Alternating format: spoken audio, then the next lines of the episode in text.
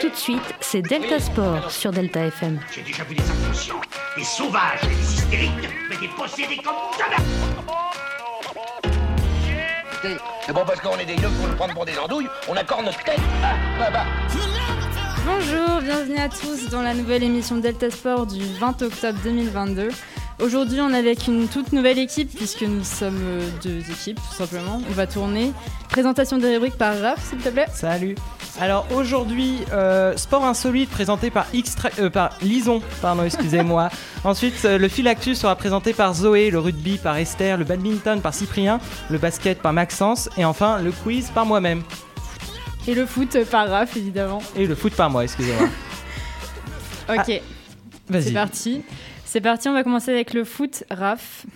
Ah là là, retour sur le Ballon d'Or, il attendait ça depuis longtemps. Le 17 octobre, Karim Benzema décroche le Ballon d'Or 2022, 24 ans après Zinedine Zidane. Il est le cinquième footballeur français de l'histoire à recevoir cette distinction, remise chaque année au meilleur joueur de la planète. De plus, euh, le Ballon d'Or féminin Alexia Putellas, euh, faisant partie de l'équipe du FC Barcelone à seulement 28 ans, est sacrée pour la deuxième fois championne, enfin euh, Ballon d'Or de cette année. Euh, petite polémique en ce moment, le Qatar en 2022, un brassard One Love pour la diversité dans le football. Des capitaines de 10 équipes nationales porteront des brassards ornés de One Love. Cette campagne vise à lutter contre toute discrimination dans le football. Oui, et puis il me semble que Esther avait quelques a priori sur ce brassard.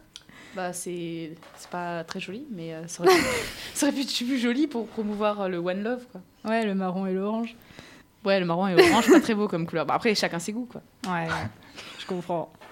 Ok, on va poursuivre avec euh, le sport insolite. Alors, en sport insolite, euh, je vais vous présenter le kabaddi en Inde. C'est en fait un jeu avec deux équipes de 7 joueurs qui s'affrontent sur euh, un mélange de lutte et de rugby. À tour de rôle, chaque équipe passe à l'offensive. Le raider ou le chasseur, envoyé par son équipe, doit alors tenter de toucher un ou plusieurs adversaires avant de revenir dans son camp. Euh, c'est un sport en fait avec euh, un gros gros ballon et puis c'est un, un peu spécial, ça se rentre dedans. Euh, faut savoir que historiquement, donc, il a été fondé par la Fédération indienne en 1950 et que les championnats asiatiques de kabaddi est organisé tous les ans depuis 1980 pour du coup permettre ce sport. Voilà, petite info du jour. Très Ok. Ensuite, euh, nous allons partir sur le fil actu par Zoé, qui d'ailleurs fête son anniversaire aujourd'hui. Bravo, joyeux anniversaire. Joyeux anniversaire. Zoé Ça te fait quel âge? Oh oui, 15 ans. 15 ans, ouais. Ouais. Ok, vas-y. Delta Sport, le fil actu. Alors, euh, côté natation, euh, tout juste venant d'être couronné de son dixième titre mondial en plongeon de haut vol à Sydney, Gary Hunt est déjà tourné vers 2024 pour les JO. Il voudrait participer dans le plongeon synchronisé à 10 mètres. Euh, après, en triathlon, le Britannique Alex Yee, euh, vice-champion olympique, a remporté le WTCS à Cagliari en Italie. Et euh, Léo Bergère, le premier français, quant à lui, est resté en sixième place. Euh, en volée, Pierre Poujol, l'ancien capitaine et passeur des Bleus, est sur le point de s'engager avec le club polonais de Bielsko-Biała. Euh, après, en moto, samedi, un pilote de 63 ans est décédé au Puy de Dôme lors d'une sortie de moto ancienne. Il a dévié et aurait percuté un portail. Euh, en golf, Antoine Rosner a pris la 11e place à l'Open de France. Il euh, espère que les joueurs français remonteront dans le classement euh, mondial dans le futur. Et en cyclisme, le champion du monde Remco Evenepoel a choisi de participer soit au Tour de France, soit au Giro de 2023, mais il nous dira son choix qu'en janvier. Ok, merci Zoé. Donc maintenant, pour le plus grand plaisir d'Esther, nous allons passer au rugby. Yeah Ils portent fièrement partout leur foulard bleu et blanc. Hello tout le monde, trois compétitions au menu du jour. Il y en a pour les filles et pour les garçons. Donc on va commencer par avec les filles, avec la Coupe du Monde qui se déroule actuellement en Nouvelle-Zélande. Donc euh, à vos réveils parce que les matchs ils sont très très tôt le samedi matin. Et euh, donc actuellement on est à la deuxième journée. de la compétition. Et c'est une superbe victoire contre l'Afrique du Sud euh, en premier match. On a gagné euh, 40 à 5. Et donc la deuxième journée, c'était euh, contre l'Angleterre. On a malheureusement perdu. Mais on a eu droit à un super essai euh, avec l'ouvreuse Camille euh, Drouin qui a fait un superbe coup de pied, qui a été récupéré par l'ailière Johanna Grisez et terminé par la troisième ligne Gaëlle Hermé. Donc malgré euh, ce superbe essai et cette jolie transformation de Camille Drouin, on a perdu 13 à 7, mais on s'est bien battu. Et je pense que ça mérite d'être app- applaudi parce que les Anglaises, c'est quand même les championnes en titre. Euh, donc par contre, on a eu deux blessés sur civière. Donc il y en a une des deux qui euh, pourra pas jouer contre les Fidji la semaine prochaine. Et euh, levez-vous à 8h15 samedi parce que ça va, être, ça va être un super match, je pense. Donc nouvelle compétition, c'est le top 14 qui se déroule tous les week-ends. Donc les gros, les matchs de samedi, c'était Lyon-Montpellier. Euh, L'équipe lyonnaise elle est actuellement en recomposition. Donc c'était un match très serré qui se termine par une victoire lyonnaise 33 à 26. Mais on avait aussi Bordeaux-Bègle contre le Racing 92 qui finit par une victoire de Bordeaux-Bègle. Un souffle d'air pour cette équipe qui malheureusement a très mal démarré la compétition. Euh, on avait la plus grosse affiche du week-end, c'était dimanche, euh, La Rochelle-Toulon. Euh, parce que c'était les deuxième et troisième du classement. Cependant, ça s'est pas terminé comme on s'y attendait parce que euh, effectivement, La Rochelle elle a totalement dominé Toulon et, qui s'incline largement contre 32 à 5. Euh, donc le classement actuel, c'est le, le Stade Toulousain, La Rochelle, le Stade Français, Stade Toulousain qui a lui-même gagné totalement contre Brive sur leur pelouse avec 45 à 7. Mais actuellement, il y a aussi, euh, on se demande pour l'équipe de France masculine du coup, parce qu'il y a ouais. bientôt la Coupe du Monde, euh, tout ça. Tu vas suivre. Ah bah bien sûr, forcément. hein. et du coup, on a actuellement euh, les matchs tests qui vont bientôt, qui vont pas tarder à, à se dérouler. Donc, euh, on va suivre ça avec impatience. Et puis, voilà. Euh, et donc, du coup, c'était une chronique un peu, un peu grosse, quoi. Donc, ouais, voilà. Donc, euh, à la semaine prochaine pour euh, plus de. Ah ouais, avec grand plaisir, attends. Ok, bon, on va passer avec le badminton. Cyprien, je t'en prie.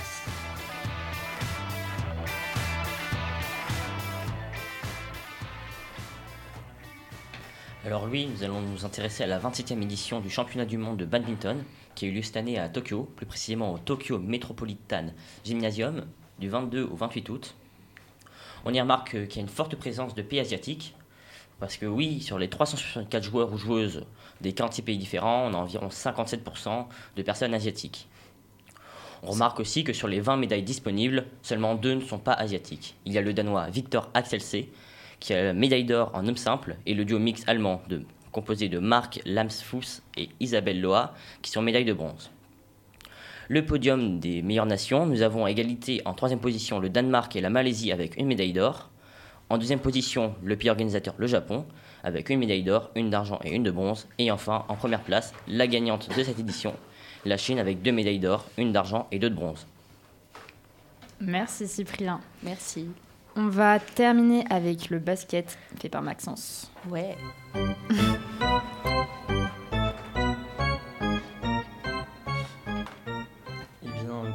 point sur le basket. Donc, euh, un mois après la médaille d'argent de l'équipe de France à l'Euro de basket 2022, les basketteurs euh, français vont lancer leur nouvelle saison en NBA. Donc, euh, la saison, elle a repris depuis ce mardi euh, 18 octobre. Parmi cette saison, on aura 10 joueurs français sur la ligne de départ. Donc, ça va pouvoir tenir en haleine les fans de basket français jusqu'au mois de juin en tout cas où la saison sera terminée. Parmi ces Français, on a tout d'abord Nicolas Batum qui euh, a rejoint, enfin qui a continué son contrat chez les Los Angeles Clippers. Il a été rejoint par euh, Moussa Diabaté et euh, enfin on a Joel Embiid qui a rejoint Philadelphia Sixers. Ensuite, on a Ousmane Dieng, le seul joueur français qui a été choisi au premier tour de la draft NBA 2022. Donc, euh, il a rejoint euh, Oklahoma City Thunder. Ensuite, on a Evan Fournier, un habitué de la NBA, qui a perpétué son contrat avec les New York euh, Knicks. On a Rudy Gobert qui a rejoint le Minnesota Timberwolves. On a Frank Ntilikina qui a rejoint les Dallas Mavericks. On a Théo Maldon qui a rejoint les Charlotte Hornets. On a Kylian Hayes qui a rejoint Détroit Pistons. Et Timothée Luau Cabarro et Kylian Tilly qui malheureusement euh, cette saison euh, seront euh, sans club. Et euh, enfin, Olivier, et enfin, Oliver euh, Sarr, qui euh, a rejoint les Portland Trail euh, Blazers et qui est un Niortais, donc tout proche d'ici. Ah, ça fait plaisir, ça fait plaisir. Et donc, euh, comme euh, j'ai dit tout à l'heure, la saison a commencé ce 18, ce mardi. Et euh, le premier match à s'être disputé euh, à la NBA, c'était contre Golden State Warriors contre Los Angeles Lakers. Donc deux équipes emblématiques du basket. Et donc dans ce match, les Warriors qui terminent le match à 123 à 109 contre les Los Angeles Lakers. Et euh, on a eu un second match ensuite hier euh, qui opposait Boston Celtics et Philadelphia. Et Celtics euh, s'est imposé 126 à 117. Merci Maxence. Gros match. Merci Maxence. Gros bon match. Ok. On va passer par euh, le quiz arrangé de rap. Le, ouais, le petit quiz un peu, un peu bancal, mais euh, quand même On un va voir ce que quiz. ça va donner. Le quiz du Alors, jeudi. je sais pas si vous. Attends le jingle. Pardon, pardon. Ah, là, là. Ah, ça arrive à tous. Même au milieu. Bon, le petit quiz, alors je sais pas si vous avez suivi, il y a eu la- le Tour de France cet été. Alors, est-ce que vous savez en quelle année s'est déroulée la première édition du Tour de France? En 1903, 1906 ou 1909 1906 Ah ouais, 1906. Et non, c'était en 1903. Eh bien, on est Mais laisse répondre tout le monde. Ah bah, pardon, pardon, suis- C'est bon. J'entendais plus de réponse. Alors, euh, je, pareil, il y a, je sais pas si vous vous intéressez un peu au sport nautique. Est-ce que vous connaissez le nom du bateau emblématique d'Eric Tabarly? Alors, question un peu compliquée. Le Pendwick, le Manureva ou encore le Calypso? Le, le Calypso. J'aurais Je sais dit, pas euh, pourquoi. J'aurais dit le pen. T'en dis quoi, Zoé? Mais je dirais Calypso aussi. Ah oui. Et non, c'était le Pendwick, un point pour Maxence. Bien joué, Maxence. Super. Alors, question de, autour de la boxe, mais c'est des questions assez historiques. En 1967, Mi- Mohamed Ali est déchu de son titre de champion du monde de boxe parce qu'il refuse de combattre au Vietnam. Ah, pas, pas, excusez-moi. Refuse de combattre au Vietnam, à la maladie de Parkinson ou milite en faveur de la cause noire. Euh, maladie de Parkinson. Il milite pour la cause noire. Et il refuse de combattre au Vietnam, du coup pour Il faire est trois. euh, il milite, je pense. Cyprien? Parkinson, je pense. Ah ouais, ouais. Un point pour Esther, il refuse de combattre contre le Vietnam. Alors, euh, que- le micro. question, question foot. Quelle était la nationalité de Diego Maradona? Argentin. Brésilien. Il était argentin. Argentin. Espagnol. Argentin. Oui. Ouais, bah, c'est une quoi. bonne réponse pour Cyprien et pour Maxence. Bien joué. On se fait déglinguer, là. Ah là, légèrement, légèrement. Quel est le surnom de l'éternel second de la, du Tour de France? Elle est compliquée celle-ci. Raymond Pou- Poulidor, Bernard Hinault ou Eddy Merckx? Bah, Poulidor. Bien joué Esther. Hey, hey, Ouais. hey. Ah ouais, C'est le seul nom que je connaissais. Ça me fait idée. penser à Ah, Harry Potter. Cette chance. Alors, euh, Je sais pourquoi. alors ensuite, euh, question un peu euh, culture générale sur le dopage. Quelle est la discipline sportive enfreint le plus les règles antidopage au niveau mondial? Cyclisme. L'athlétisme, le cyclisme ou le culturisme? Cyclisme. Ah, euh, L'athlétisme, euh, L'athlé, hein. L'athlé, ouais. Ouais, l'athlé. Cyclisme. Ah ouais Et non, c'est le culturisme qui est la Bah, discipline. Mais c'est quoi, c'est quoi le culturisme Qui se musclent très fort, là. Qui sont... Oui. Ah, ah euh, bah ok, bah, Ah, ouais, bah, bah, carrément. ouais. Ah bah oui. avec devant l'athlétisme puis le cyclisme selon un rapport de 2021. Bah, c'est évident après. Ouais. Dernière question, la FIFA, la Fédération internationale de football, compterait-elle plus d'adhérents que l'ONU? Attention, compliqué comme question. Ah, oui. ou non? Bah oui. Bah oui. Oui. Oui. Non. Cliché, toi, là, non Eh bah si Ah, L'ONU compte 190 L'ONU compte 197 États tandis que 211 associations nationales sont affiliées à la FIFA, y compris celles de la Palestine et de Taïwan. Bon, bah, Non membre de c'est Maxence l'ONU. qui a gagné. hein. C'est vrai, c'est qui C'est Maxence qui a gagné C'est Maxence qui a gagné, félicitations. Maxence. Ah. Bravo. Ouais, bravo. Ouais, Ok. Un petit mérite. Ok, bah merci en tout cas d'avoir participé à cette émission et puis on vous dit à la prochaine. À très bientôt, fini bisous bisous. Ouais. Bisous. Bisous. C'était Delta Sport, l'actu sportive sur Delta FM. J'ai vu des inconscients, des sauvages, des hystériques, mais des possédés comme jamais. C'est bon parce qu'on est des yeux pour nous prendre pour des andouilles, on accorde notre tête. Ah, bah, bah.